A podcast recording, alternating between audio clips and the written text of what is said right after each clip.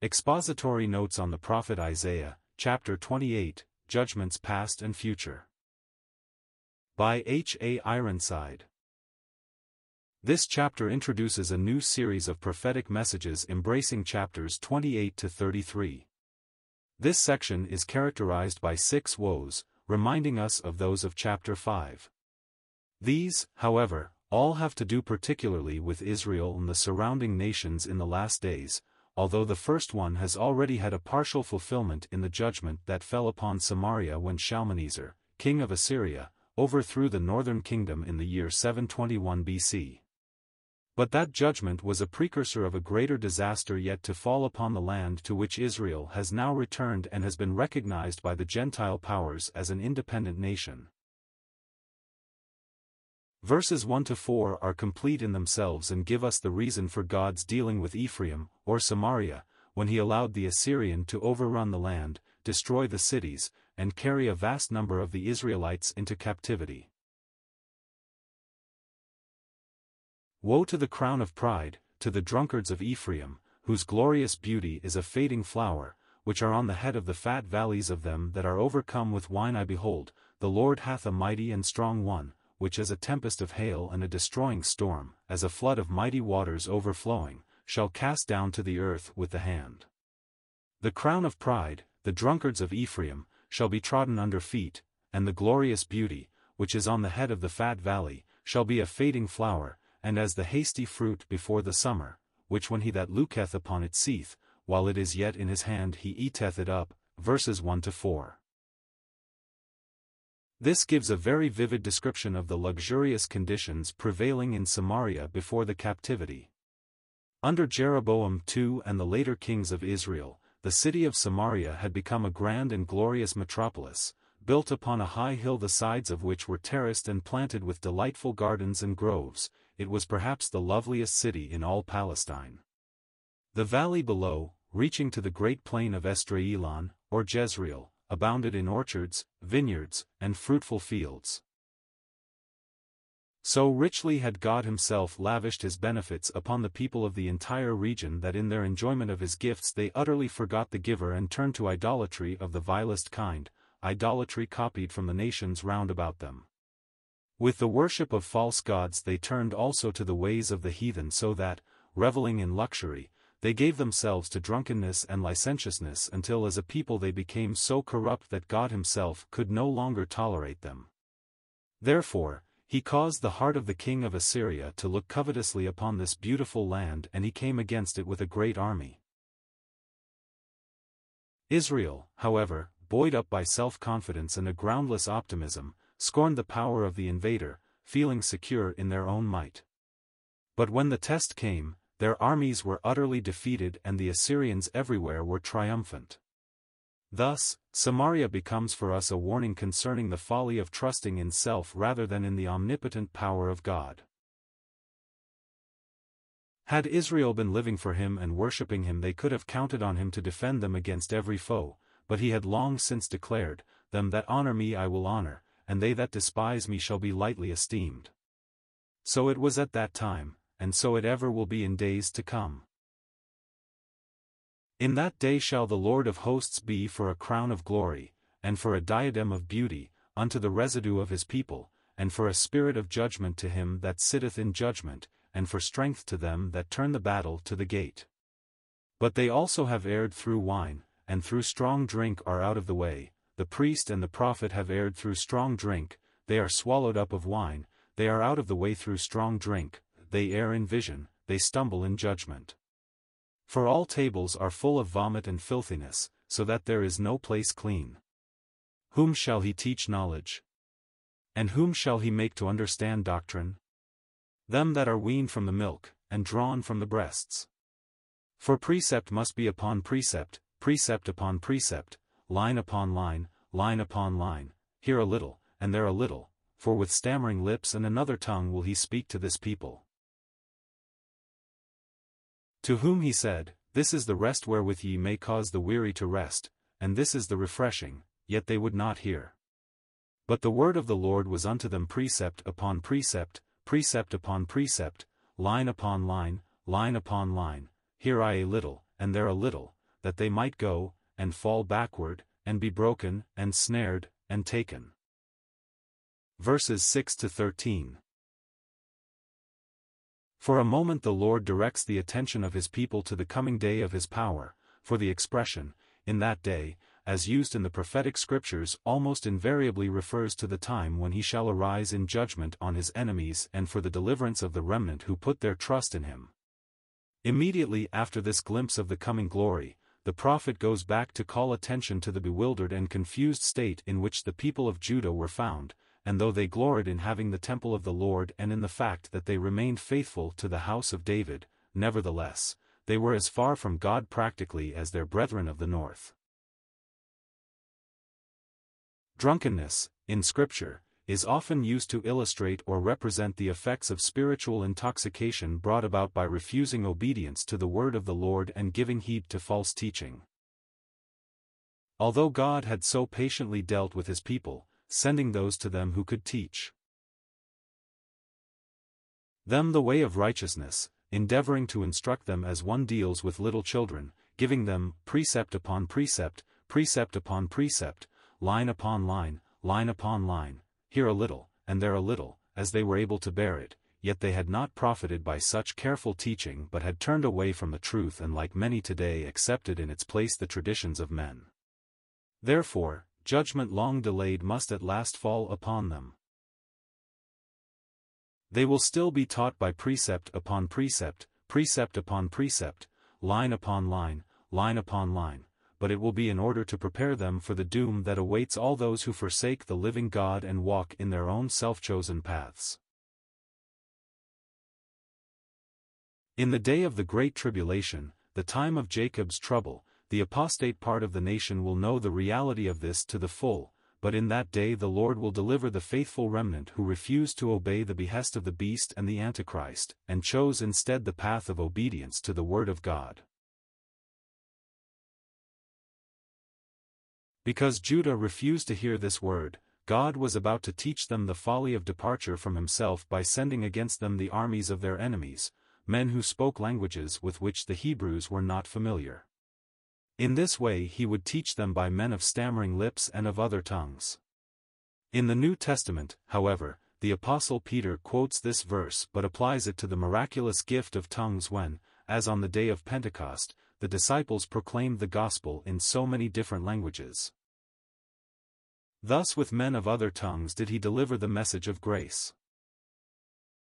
We need not think for a moment that there was any misapplication of this passage.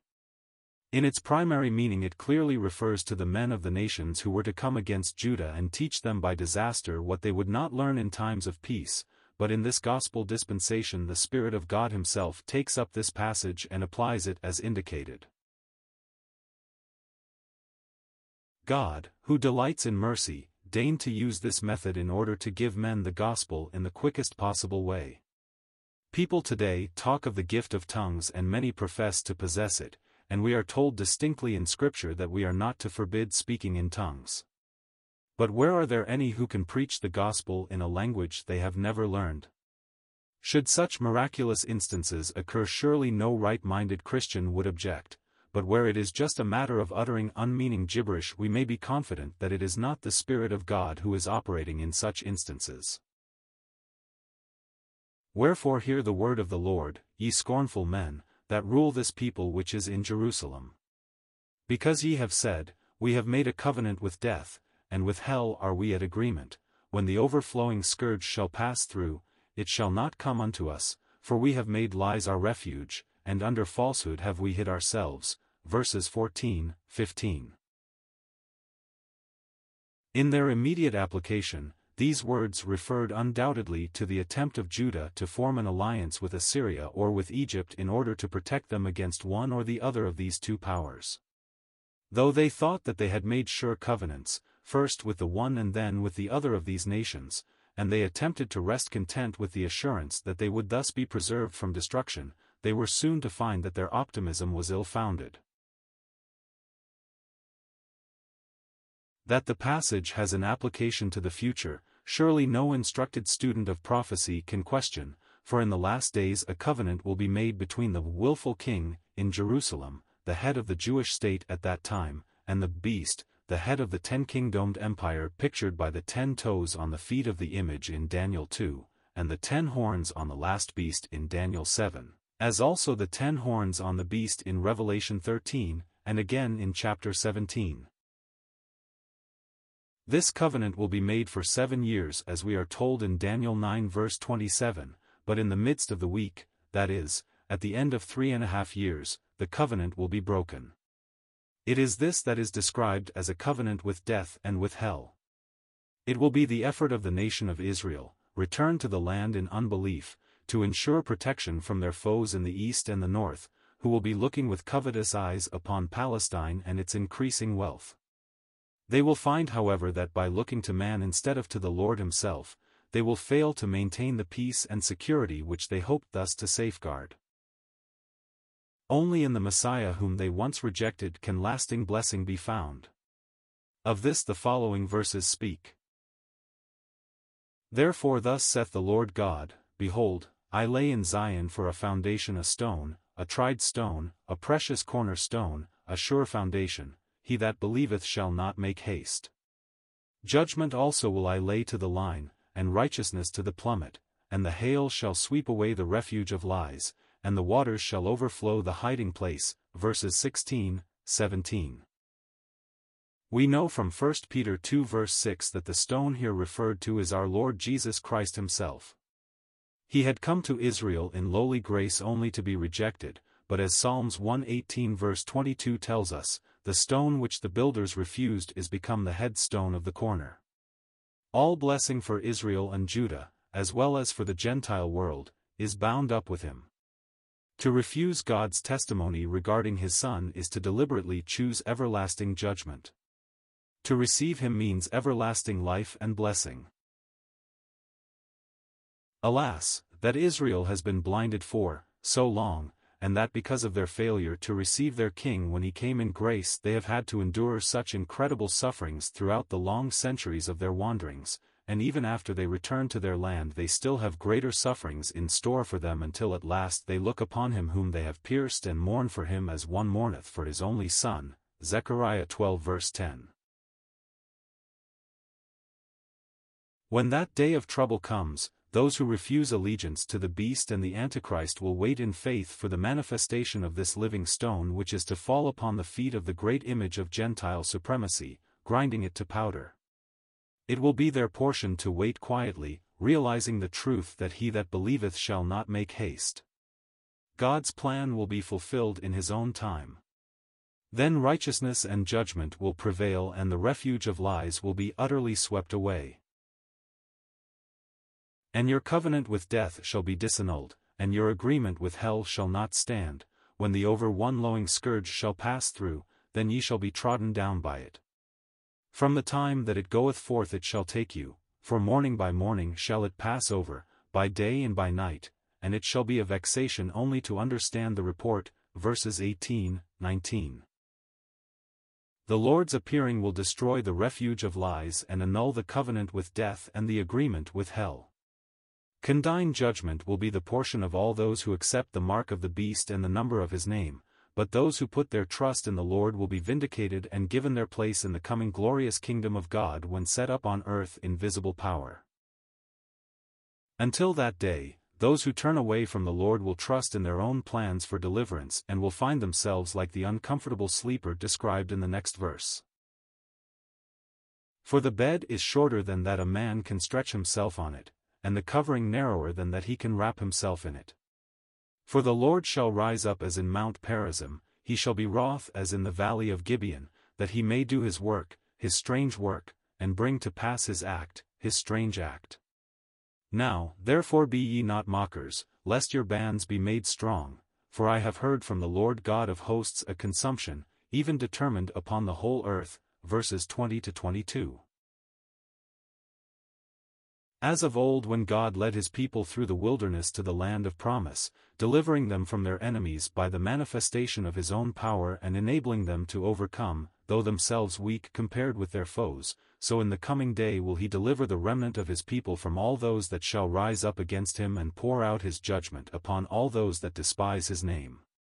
He has no delight in this. His heart goes out to all men everywhere. He desires that all men should be saved and come to the knowledge of the truth. He has no pleasure in the death of the wicked, but rather that all should turn unto him and live, but if men refuse his mercy and spurn his loving kindness, then in righteousness he must deal with them in judgment. Judgment is his strange work, his strange act. He would far rather show mercy and save than condemn and punish. He respects the sanctity of the human will and if men will not turn to him to find life, then they themselves deliberately choose death whether they realize it or not. Give ye ear, and hear my voice, hearken, and hear my speech. Doth the ploughman plough all day to sow? Doth he open and break the clods of his ground? When he hath made plain the face thereof, doth he not cast abroad the fitches, and scatter the cummin, and cast in the principal wheat and the appointed barley and the rye in their place? For his God doth instruct him to discretion, and doth teach him. For the fitches are not threshed with a threshing instrument, neither is a cart cartwheel turned about upon the cummin, but the fitches are beaten out with a staff, and the cummin with a rod. Bread corn is bruised, because he will not ever be threshing it, nor break it with the wheel of his cart, nor bruise it with his horsemen. This also cometh forth from the Lord of hosts, which is wonderful in counsel, and excellent in working, verses 23 to 29. Precious and important lessons are here drawn from the cultivation of herbs and cereals.